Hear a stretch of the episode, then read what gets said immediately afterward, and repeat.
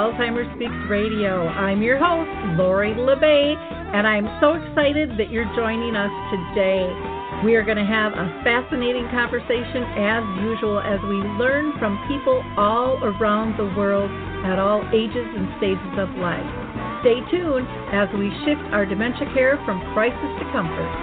Here we go. What you think about?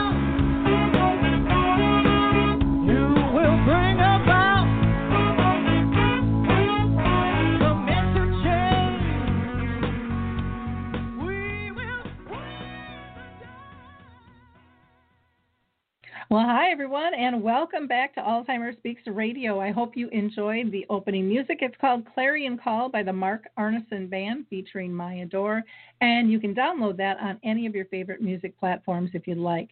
For those of you that are new, Alzheimer's Speaks is about sound information, not just sound bites.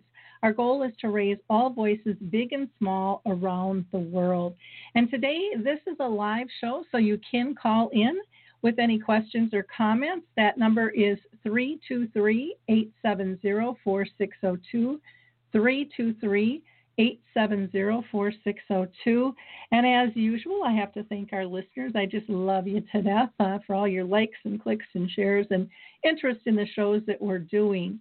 Um, this week, we're actually going to be doing three shows. So we have one today, one tomorrow, and one on Thursday. So you're going to want to check all of those out. Tomorrow's show is going to be about um, COVID and pivoting uh, in the pandemic.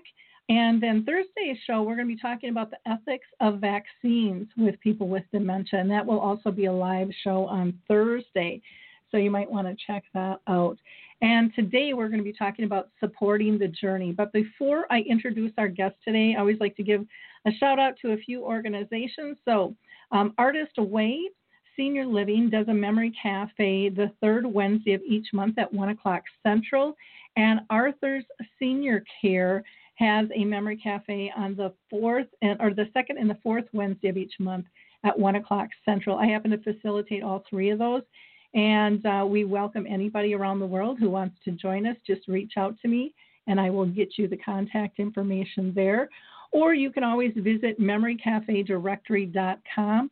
That lists all of the memory cafes in five different countries. There's only about 100 of them, though, that are doing virtual tours, and you can find those under Cafe Connect.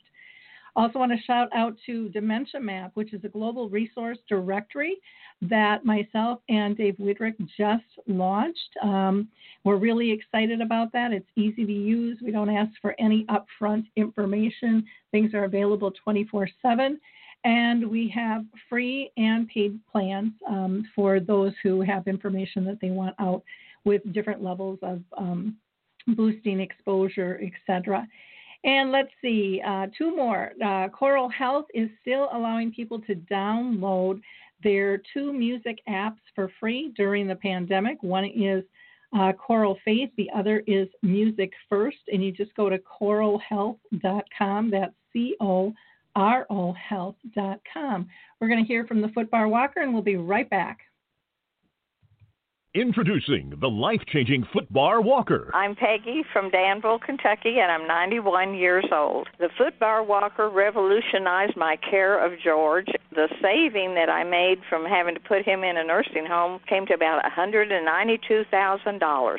The footbar walker opens and closes just like a standard walker. The only thing that is different is the top bar and the foot bar. Does that ever make a difference? Does someone you love use a walker? Do they struggle to get up from a seated position? Are you a caregiver dealing with physical pain and stress as you help your patient? The Footbar Walker was designed to assist not only the patient, but also the caregiver. Patients have more control standing up, and no lifting from the caregiver is required. See how it works at thefootbarwalker.com. That's thefootbarwalker.com. Peggy, would you recommend the Footbar Walker? Do I ever? I would not be in the health that I'm in today at this age had it not been for the footbar walker.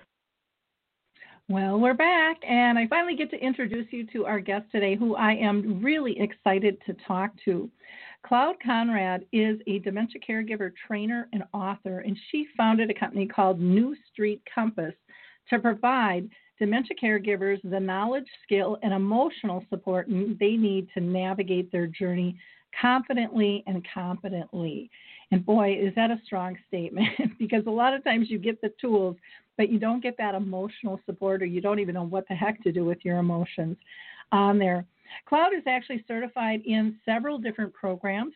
She's um, certified as an independent uh, caregiver trainer with Teepa Snow. She is an ICF certified coach.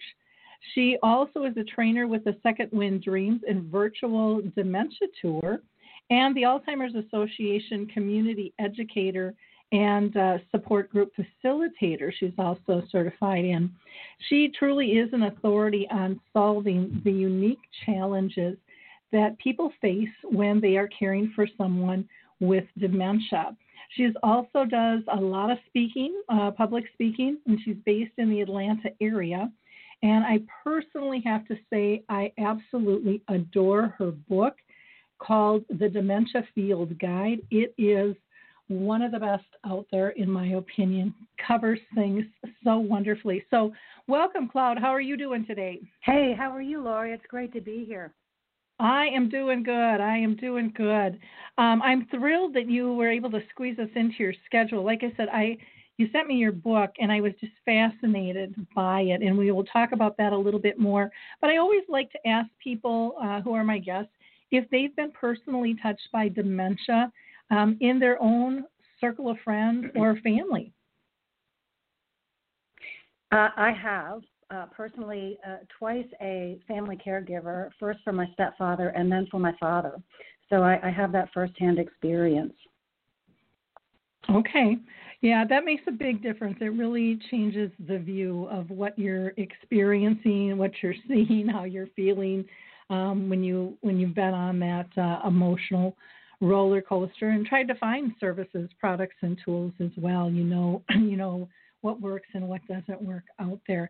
What inspired you to kind of start your dementia caregiving training practice and your company, New Street Compass? Uh, it really started when I was caring for my father. My sisters and I uh, experienced a lot of fear, frustration, and failure, especially in the um, in the early and middle stages of his uh, of his dementia. And I vowed then there were no manuals that really would um, address specific situations that we um, were encountering. You know, there was information out there, but it was kind of heavy text, and it was so general. And the, what what we discovered, and um, through our process, and what I have you know discovered in my research and uh, and my certifications is that every case of dementia, Alzheimer's or, or dementia is different, having to do with a multitude of factors. But this is one of the reasons why it's difficult for people who are trainers like myself to prescribe specific solutions because each time that dementia symptoms escalate, it plays out differently for the person living with dementia and for the relationship they have with the person who is is caring for them. And so I vowed that one day I would work to help other dementia caregivers navigate their journey, and um, and that's what inspired me to start New Street Compass. I said one day I will do this.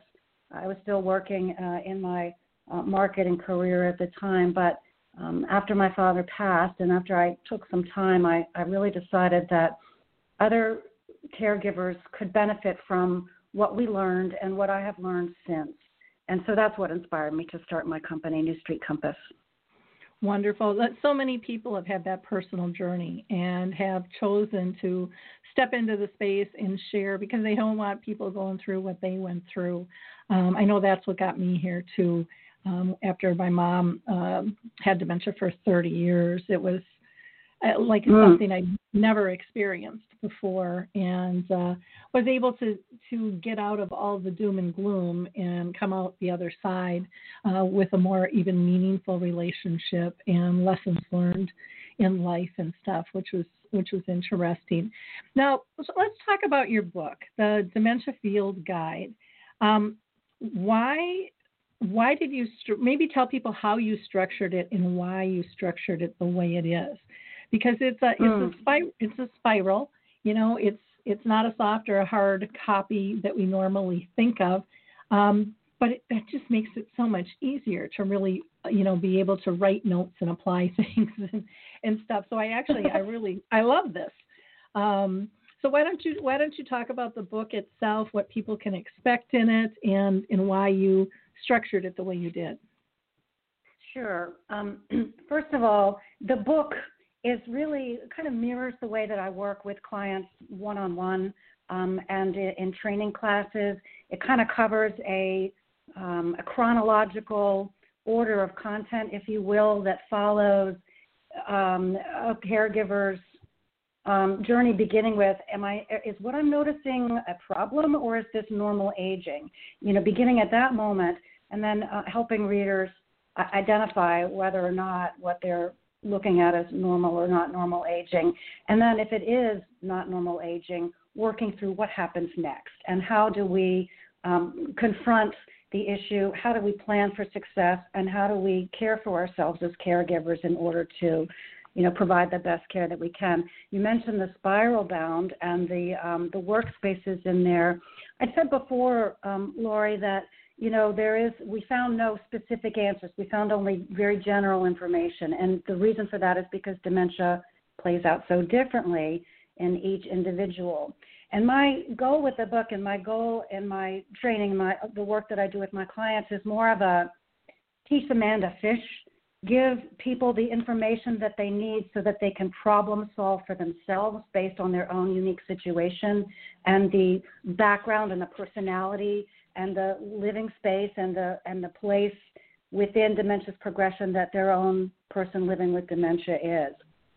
So mm-hmm. it's structured with the spiral bound so that people can take on information via the book, the text in the book, learn how to apply that information to their own situations based on workspaces that, and assessments and other tools that are set up in the book. So, really, um, it does parallel the work that I do individually and in the classes um, that I that I provide for my clients in a way that will help me reach many, many, many more people with my ideas about an orientation to caregiving and the skills um, that one might want to uh, take on in order to best provide um, the care that they want. So it's a very experiential kind of manual. It's a manual, not really a book. There are many books, but there are a few manuals. Um, so it's really designed for field, you know, hands-on, boots on the ground kind of um, kind of support. You know, you have in here, um, you, I love this one. You have the cognitive um, function and decline wheel that just really helps people think about, well, what is wrong and where is it? Is it sensory? Is it learning? Is it visual? Um, is it um, linguistic? You know, you, you break this all down. Is it a survival thing? And I think it makes people step back and go, oh, I never really looked at breaking it down. I just a lot of times we identify something as an issue or, or as a problem, but we don't really know where it's coming from or what triggered it. And I think that can yeah. really help people set back. Yeah, the other thing, so, go ahead. Oh, sorry. I was just going to say I'm so glad you brought that up because um, so the wheel of cognitive function is kind of a one of a kind thing. Uh, I don't think your listeners will find it anywhere else. It it it mentions it or it's information organized based on eight cognitive functions in the brain. And it talks about how those functions normally, what those functions are responsible for, how they normally change um, in, with age, but then how they can manifest if dementia is in play, how those changes become the symptoms of dementia.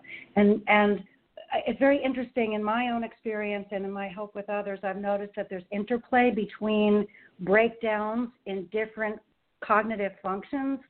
And I find that the diagram is a really helpful way for, for me to get my clients to quickly understand and engage with information about uh, cognitive living.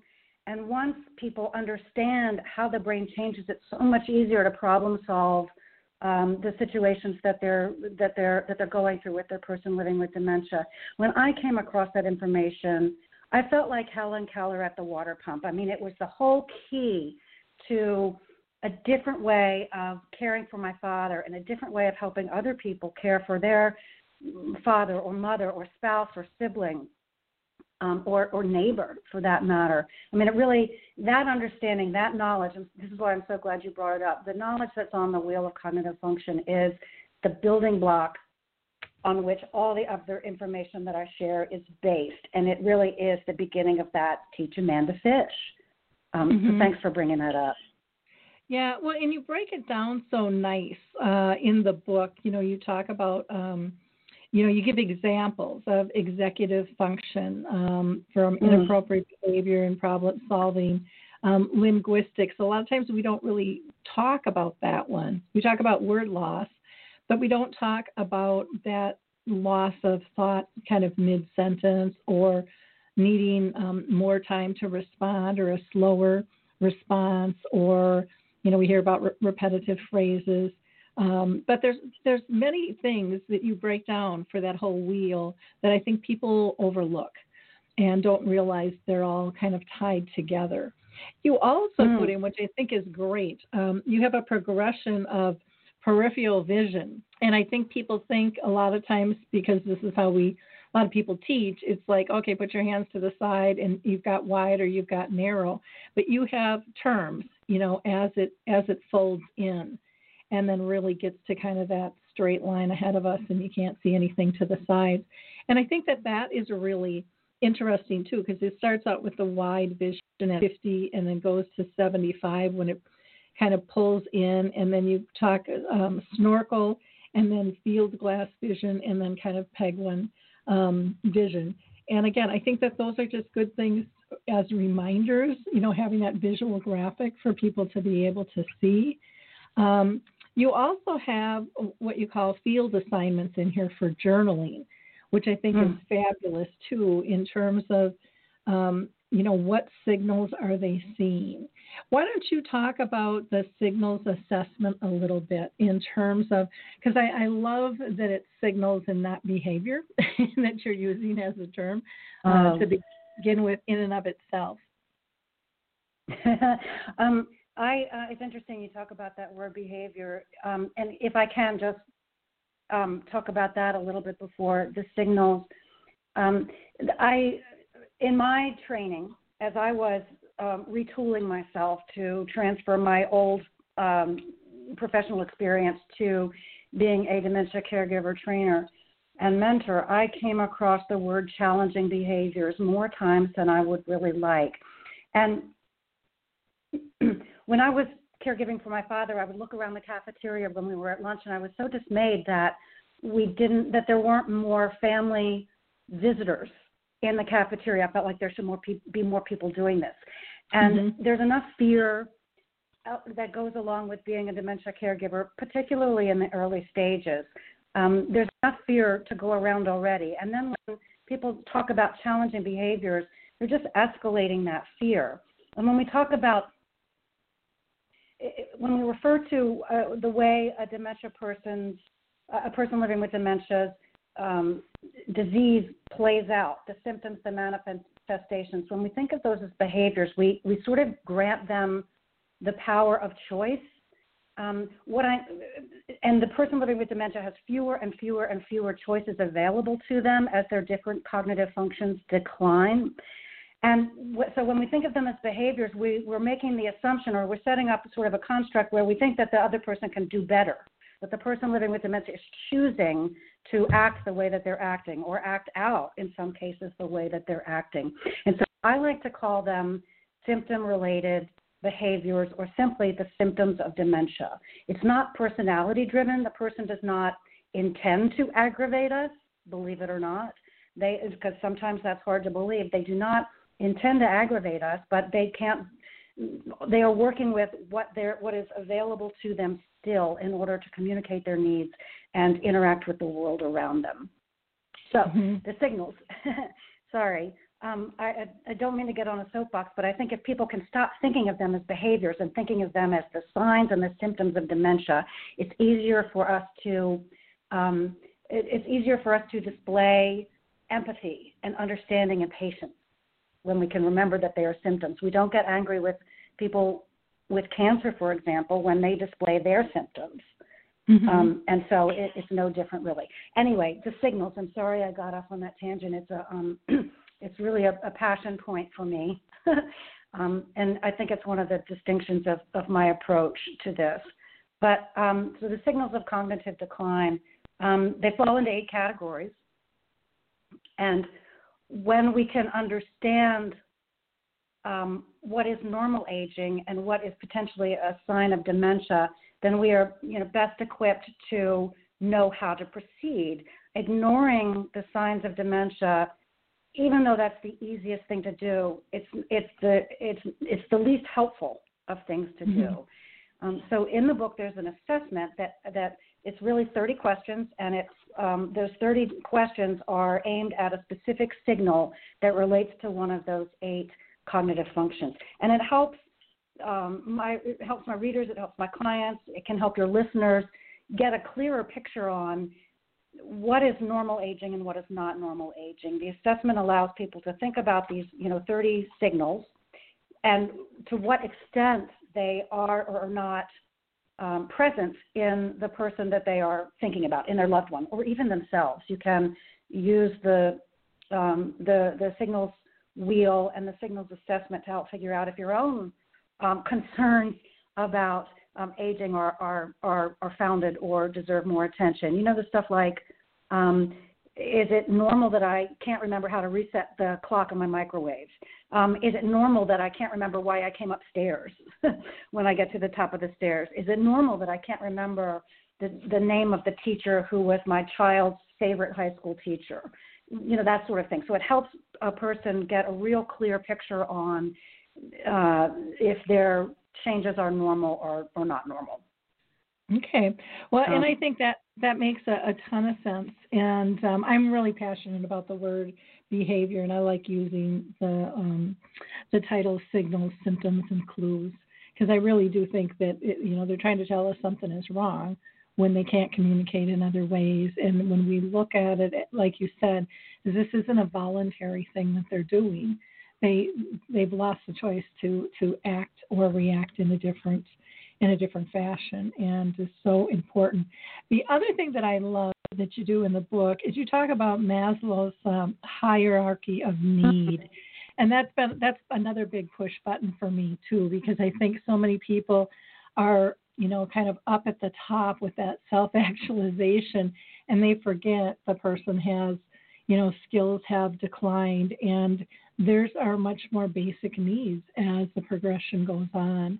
And it's really a nice, safe space to be in if we allow people to be there. Um, so, do you want to talk a little bit about that as well, and, and what you you know you refer to as the emotional need, and you you have a nice diagram of you know on the negative side it's uselessness, hopelessness, abandonment, terror, and distress, and on the upside, it's calm and confidence and that fellowship and happiness and drive. And, you know, it just all depends on what do we want to make out of these different levels of his theory. And I think it's brilliant that you put this in there because I think it's extremely important. Um, and I don't think a lot of people understand the effect they have on others in terms of is that emotional need going to get squashed down and are they going to feel less than or are we going to build them yeah. up? Yeah. Um, thanks for asking about that. The uh, uh, uh, my mother, um, my my mother said to me one time as I was they were divorced, but they stayed friends. So my mother knew my father, you know, ongoingly through life. But she said to me one time, uh, in her beautiful Southern accent, Darling, logic does not apply. When I was trying to explain to her what my dad was doing and, you know, that it was an escalated situation and I didn't know how to get around it and what I was doing wasn't working, logic does not apply. With dementia, emotion, it's all about emotion. Mm-hmm. Forget reason. It's all about emotion. So when let's talk about Maslow's hierarchy of needs. Um, back to that, I'm glad you brought that up. You know, I learned about that in, in college. I studied speech communications with an eye to go into marketing and advertising, and I never thought I would use it again. To be quite frank with you, and here it is really um, a, a, a, pivot point in my training. For listeners that don't know, um, Maslow was a behavioral scientist, I believe, um, doing work in the 1940s and 50s, and he, through his research, came up with a a theory called Maslow's hierarchy, what we call Maslow's hierarchy of need. And basically, he said that all of us are bound by that's my word, bound by, but we all share five universal needs. Other behavioral scientists have decided maybe there's more than five, but they, everyone seems to agree on these five. So they are, um, and he, call, he, he says that they're in a hi- hierarchy, that there's an order in which they must be fulfilled, that there are um, physical needs, um, and uh, like you know food, shelter, warmth. There are safety needs. Um, then there are um, then there are is a need to feel as one is loved and belongs. There is a need for self-esteem and to be valued by others. And then highest on this hierarchy is um, the need for self-actualization, or an easier way to say that is personal motivation or sense of purpose or, or, or drive. Mm-hmm. We all share these needs. Um, people living with dementia and caregivers alike, these needs do not recede with age, they do not recede with dementia. And as a person, um, it, with dementia, becomes less and less capable of fulfilling their needs themselves, then they become more um, vulnerable, less less independent, and they become they they eventually develop you know sort of an, an elevated state of anxiety because they're aware that they have these needs and yet they are not able to fulfill them themselves they have the will to fulfill the need but they don't have the power and the ability they they don't have the mastery to be able to um, to fulfill that need mm-hmm. one of the expression you know um, laura you talked a minute ago about um, linguistic skills um, and word loss and losing one's train of thought in mid sentence. So a person has needs that don't go away, and yet they can't. They are losing their ability to fulfill them themselves. Simultaneously, they're losing the ability to express what they need to others, and so you know they're drawing on whatever, as we said before, whatever they have left in order to try to communicate um, their uh, their their need to others. And this is when those communications break down, and they so commonly do. Um, because we, as the caregivers, once we're seasoned, we know better, but as the caregivers, we're expecting a reasonable response, you know, a rational conversation, and the, the person in our in our care can't can't provide that. Um, someone, a stranger, total stranger, at the cafeteria where my father was staying one time, she was behind me in line in the cafeteria, and she said to me, um, that um, people living with dementia are manipulative. And I, I kept my mouth shut. and I thought, this is exactly why we need a manual, because they're not. But it's so easy to draw that conclusion without understanding that the needs remain and the ability to fulfill them gets lost. And the and that's what creates these difficult scenarios and escalated situations between caregiver and person living with dementia. Mm-hmm. Um, so, yeah, um, very, yeah. Very... And back to the. Go ahead. go ahead. That's okay. Go ahead. Back to um, symptom-related behavior. Um, the uh, uh, you know, and the symptoms of dementia. Um, when so a person living with cancer, they have less of an ability to fill, fulfill their needs when they are um, in when they are battling cancer and in the throes of, of you know their uh, their their rigorous treatments, but yet the relationship doesn't change in the same way that it does in dementia, and it has to do with that. It has to do with that piece of ration and, and reasoning.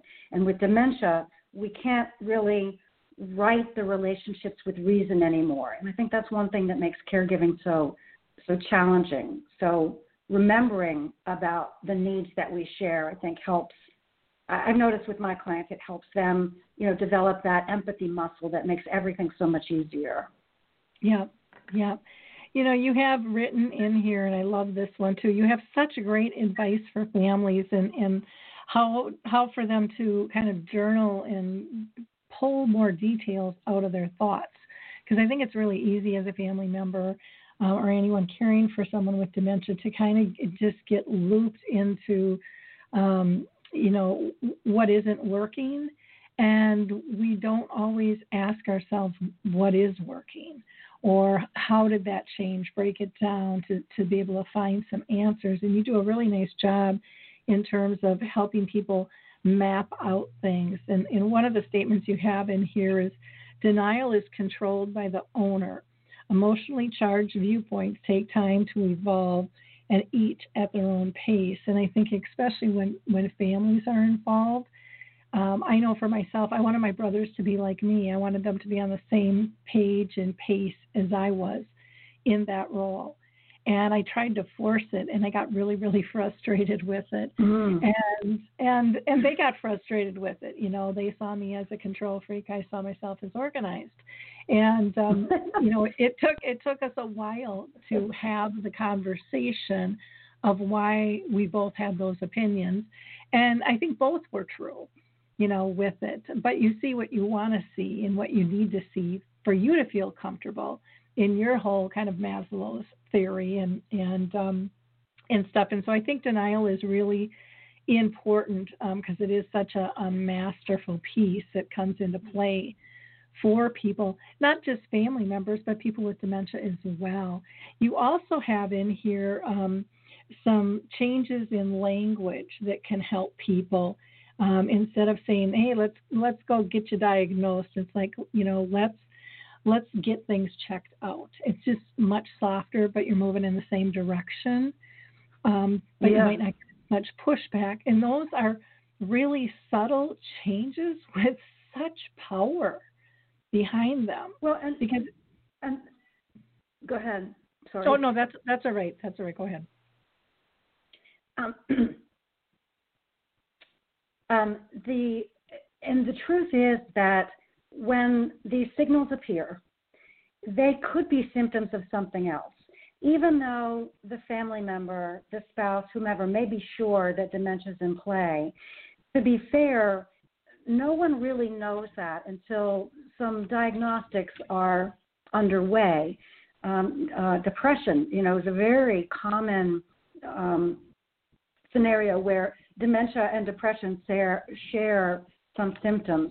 Thyroid problems, there's other medical conditions that can also um, produce some of these signals uh, of cognitive decline. And so, to be fair, um, caregivers can leverage that notion that you know it, it's we don't know what it is. It could be a number of things. Let's go have a conversation.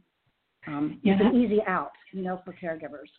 It it is, and it's so funny because people with dementia say that all the time. Oh, the first thing they blame is the dementia, you know, and then they say, well, this has always been my personality, you know, and and I could say the same about you, but I'm not, you know. So, but it is easy to blame the disease, and sometimes that's appropriate, and sometimes it's not. Um, and you've got some really good questions in here to guide people. You know, what have I noticed? Um, here's or, or um, in here's here's what I've noticed, and then I'm concerned about, and this is why. And I think these are great questions, not only for an individual, but to share with family and friends, and with the doctors. And then, what's going on here? What might this be?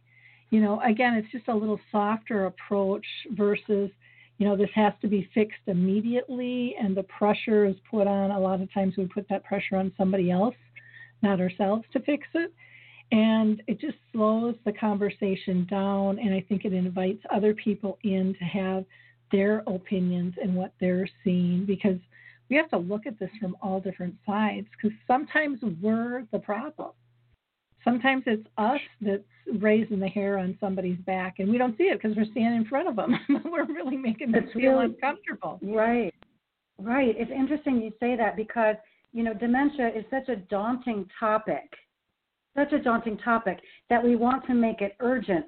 And there are, I can think of um, very few emergencies that are dementia related. I mean, if you have firearms in the house, or if your loved one with dementia is raising a knife, that's an emergency. But other than that, there's very few emergencies with dementia. So while it is a huge and very important um, uh, topic, Mm-hmm. Um, we, we, we, we do have the um, latitude to uh, ease into it with mm-hmm. uh, not encouraging denial, but to allow people back to what you were reading before that quote from before about den, you know denial being the the the owners, um, letting people come, giving them the space to come to the middle, you know, Mhm. to the to the truth, I guess, in the middle.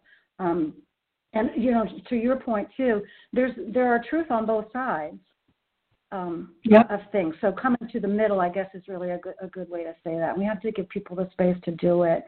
Um, one of the examples I give in the book is that um, you know, um, and this is something I encountered early on, the family strife that really surfaces when denial is present, you know, in dementia. And so one of my early clients was um, she was of the belief that dementia was present, and her four siblings who never got along anyway believed otherwise.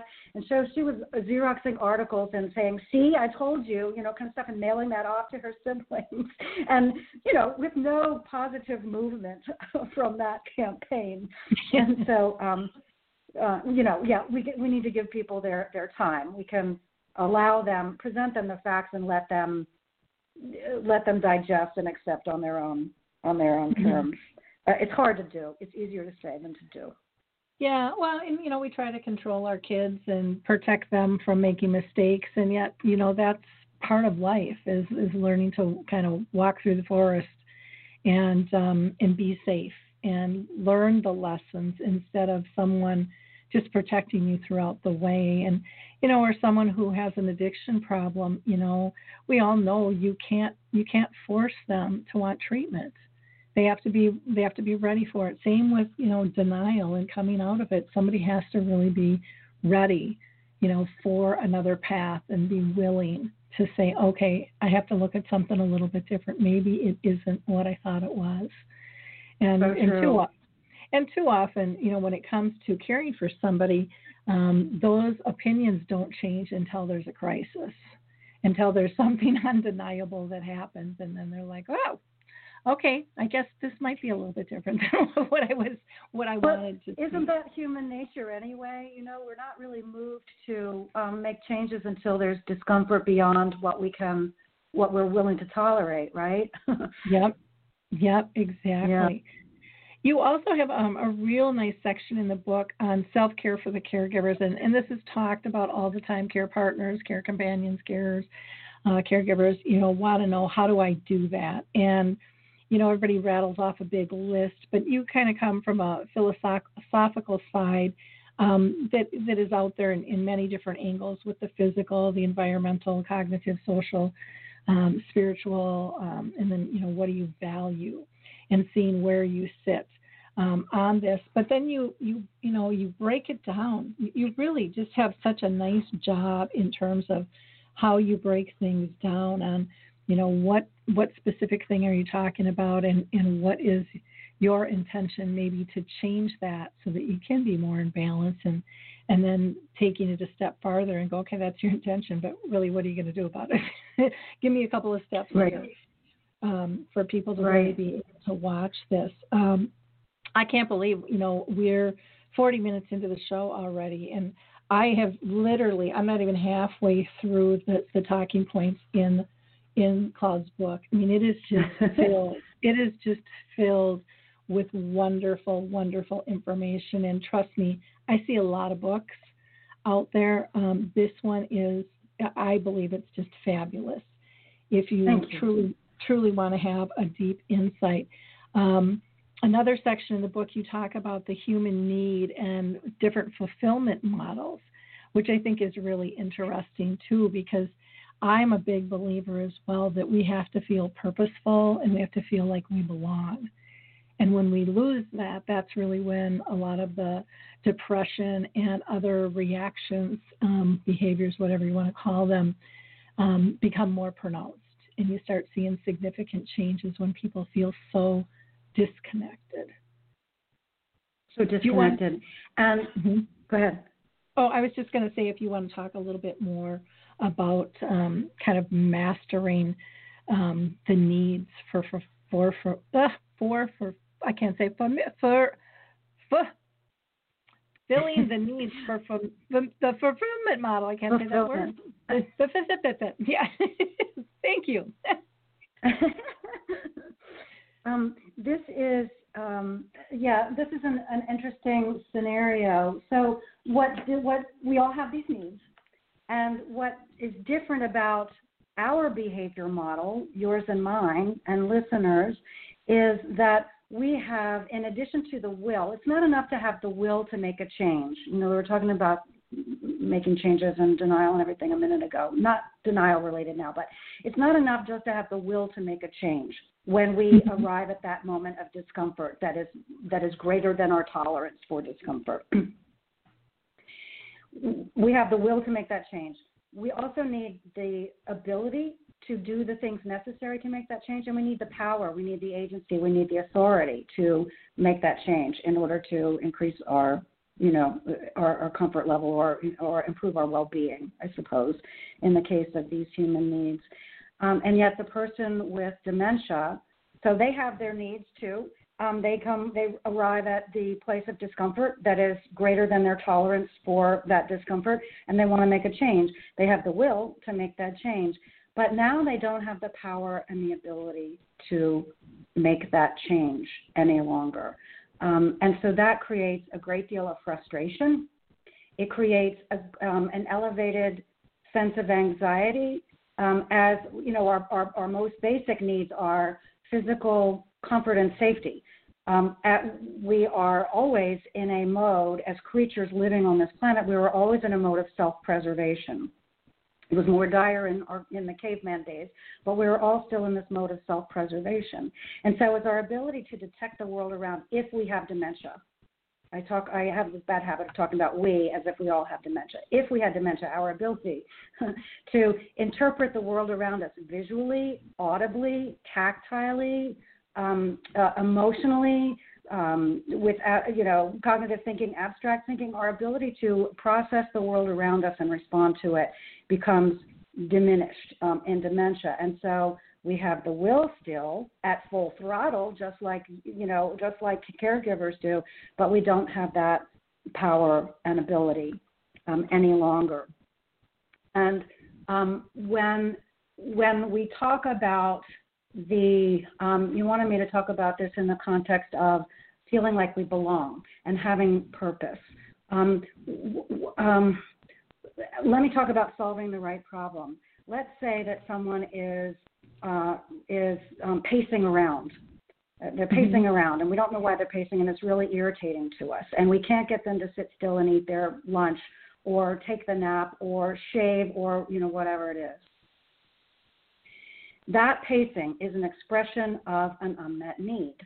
Um, in the case of pacing, it's not always true. There might be other causes for, for pacing. But when we talk about will and power and ability, that pacing may be the expression of um, a need to be useful. I have the person saying, I have energy, I just don't know how to use it. Now, they can't articulate those words. And, you know, many situations are different, but oftentimes pacing can be resolved if we shift the energy to something that allows the person living with dementia to experience some of those higher order needs, some of those emotionally based needs like belonging. So the person's indicating they have the they have the energy.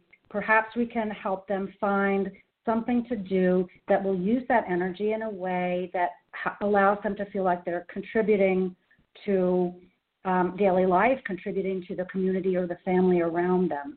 And so, is pacing a problem? No, but wouldn't it be so much better if the person could also um, feel engaged?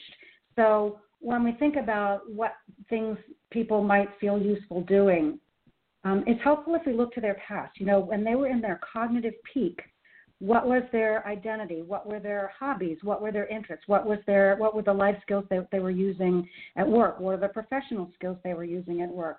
And how might we dial those back so that an activity could be tailored to their needs, but allows them to utilize that part of their identity to contribute. Um, mm-hmm. Um, an example. This one is, is from the talks that I do at the Alzheimer's Association. This is not an original example, but I'm sure that people can relate to it um, nonetheless. There, um, in the in one of the talks that I give there, um, it, uh, it, it talks about um, the one of the solutions to rummaging was to allow the mother, who had been a homemaker for 40 years with six children, I think, to um, to participate in activities that recalls her homemaking role when she was in charge of the laundry, when she was in charge of the dishes, um, and that sort of thing. And so, even though you and I might not feel that um, folding towels for an extended period of time was a meaningful, engaging activity. We might feel um, that that was demeaning to be folding towels over and over. But for this particular caregiver's mother, it gave her a sense of her old identity when she was at her cognitive peak, and it gave her a sense that I'm using what I know and my skills to make a difference in this household. Mm-hmm. Um, and so when we talk about um, mastery and will and power and ability, we um, if we can think about ways to um, allow power and ability to support will. Um, and so, like in the middle stages where caregivers are having that difficult time trying to figure out should I do it for my person or should I let them try to figure it out on their own? Example mm-hmm. being loss of words, you know. And this is really a conversation that caregivers can have with their person in dementia. You know, do you want me to help you find the word, or do you want to, you know, do you want to work on it some more? To allow them that ability to exercise um, their will to the ability that they can. I hope that mm-hmm. makes sense. Yep. No, no, it does. Um, you also break down, which I think is wonderful because everybody thinks words are so important, um, that you know, verbal, uh, our verbal communication is really only 7%.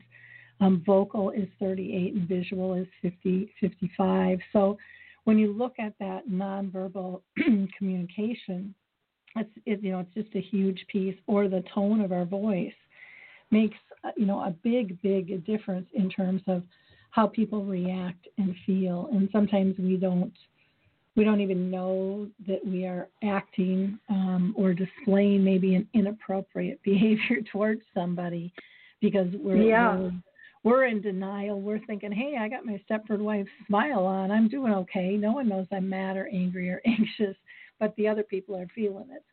And um, and that goes for people with dementia and you know who are cognitively um, fine as well.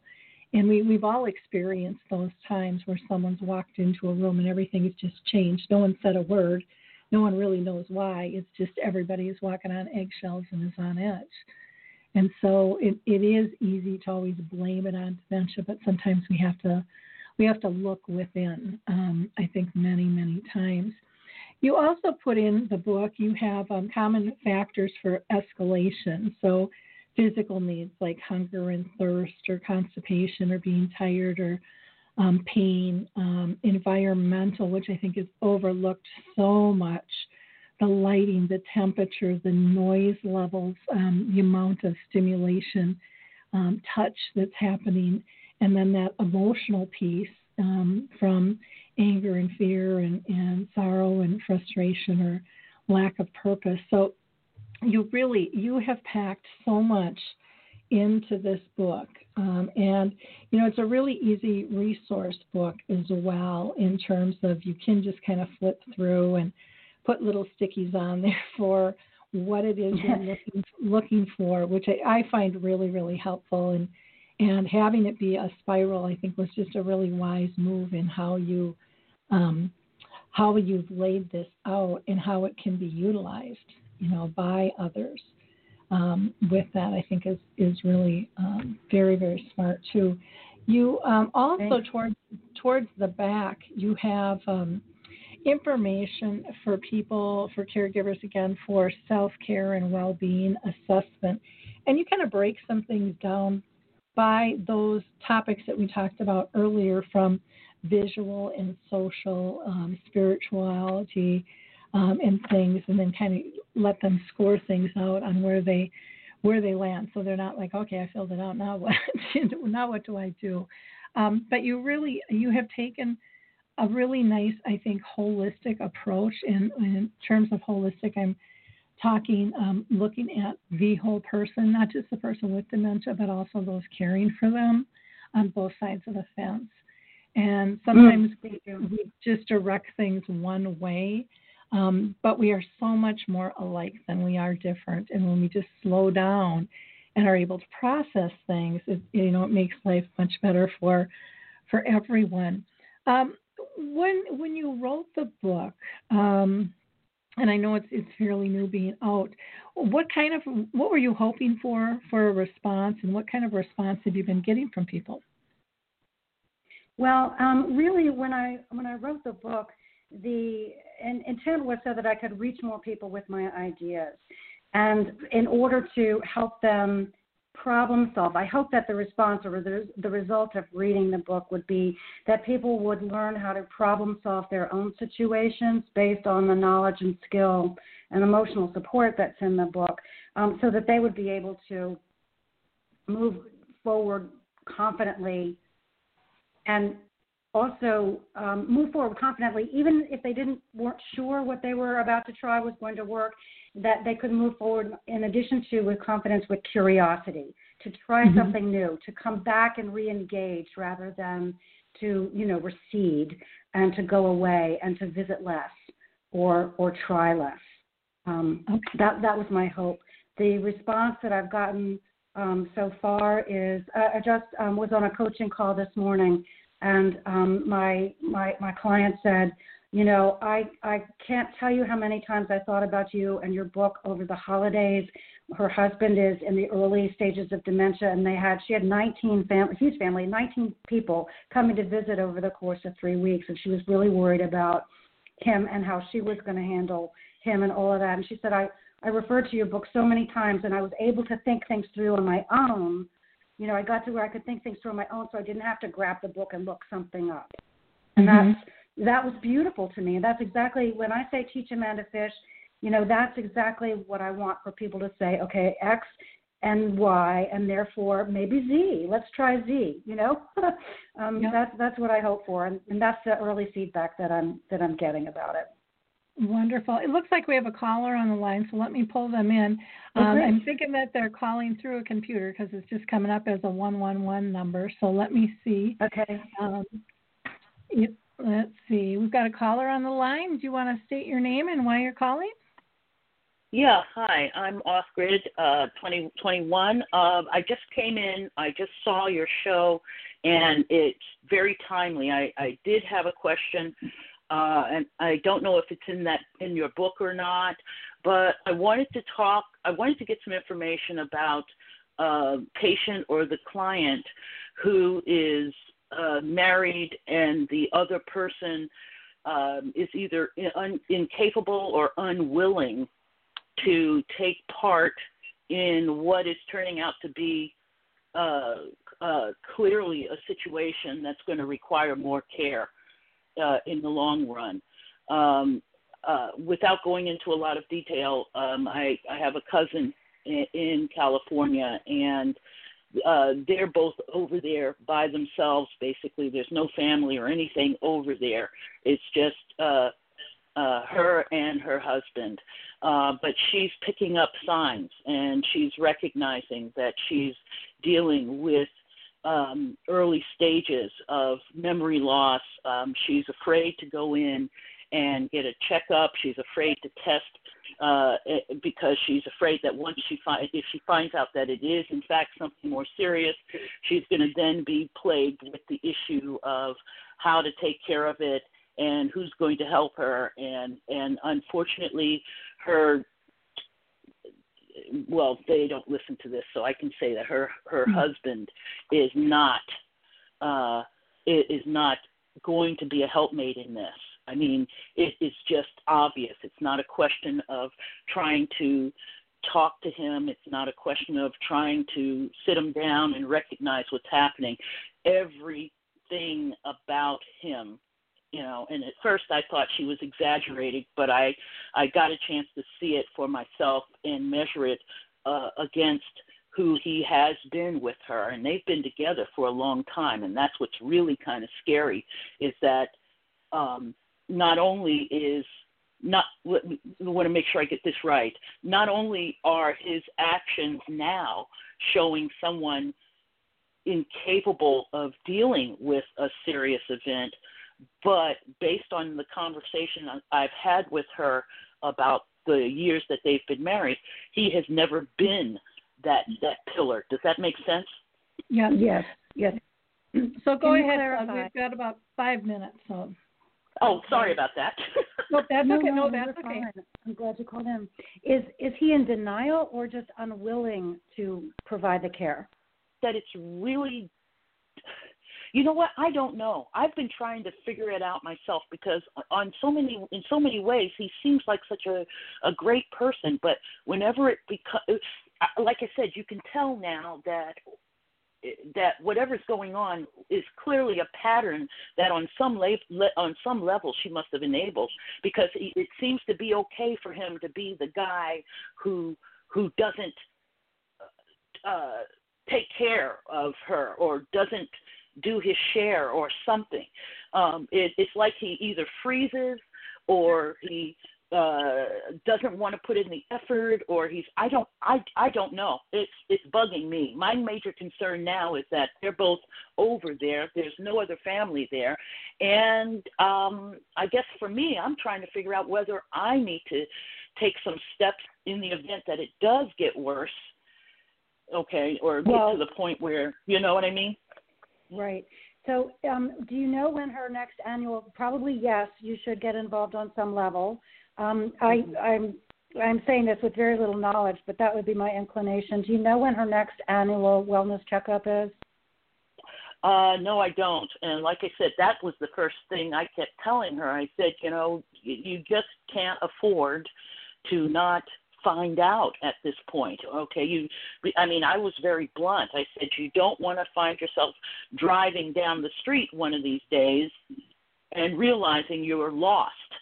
Okay, uh, I said you need to, you know, if nothing else, get the exam so that if it is a problem, you can then talk to the doctor about support groups or or something, you know, that and you can fall back on. Visit.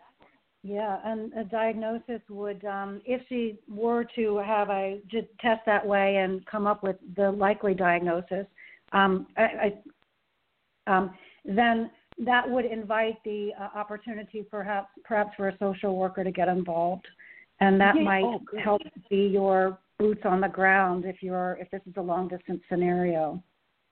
So a social worker can and would get involved in something like this. This that uh, would would human service uh, what is it? Human health services they would get involved in something like this. I don't know state by state, but if there was a diagnosis, that would help open that door for sure. Awesome. Without a diagnosis, it would be hard to open that door. Many, I, many I clinics, like that. Yeah, many clinics do have a social worker on staff or someone who can help refer them kind of get them into the system if that's what's needed.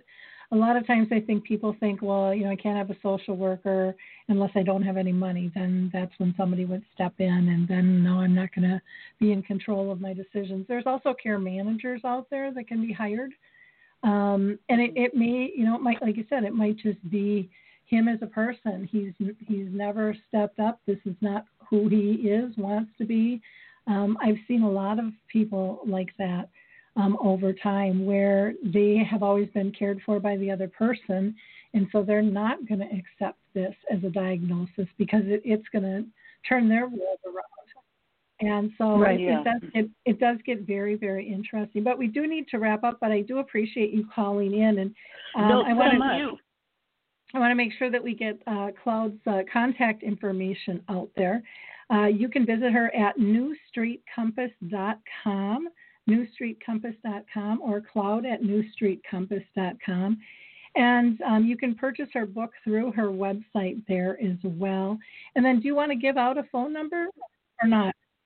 Or do you prefer sure. electronic? Um, no, a phone number is fine. Uh, the 678 517 4225 is the phone number to call. And then, um, can I get my email too? Uh, yes a lot of times people just want to kind of type for a while before they actually, you know, reach out. So my email is cloud, C L O U D, like up in the sky, at newstreetcompass.com. N E W S T R E E T compass.com. Wonderful. Thank you so much for your time. And as for me, you can always reach me at alzheimersspeaks.com. We'll talk soon. Bye now, everyone. Thank you so much, Lori. It's been a privilege Thank and you. a pleasure. Thank you. Bye bye.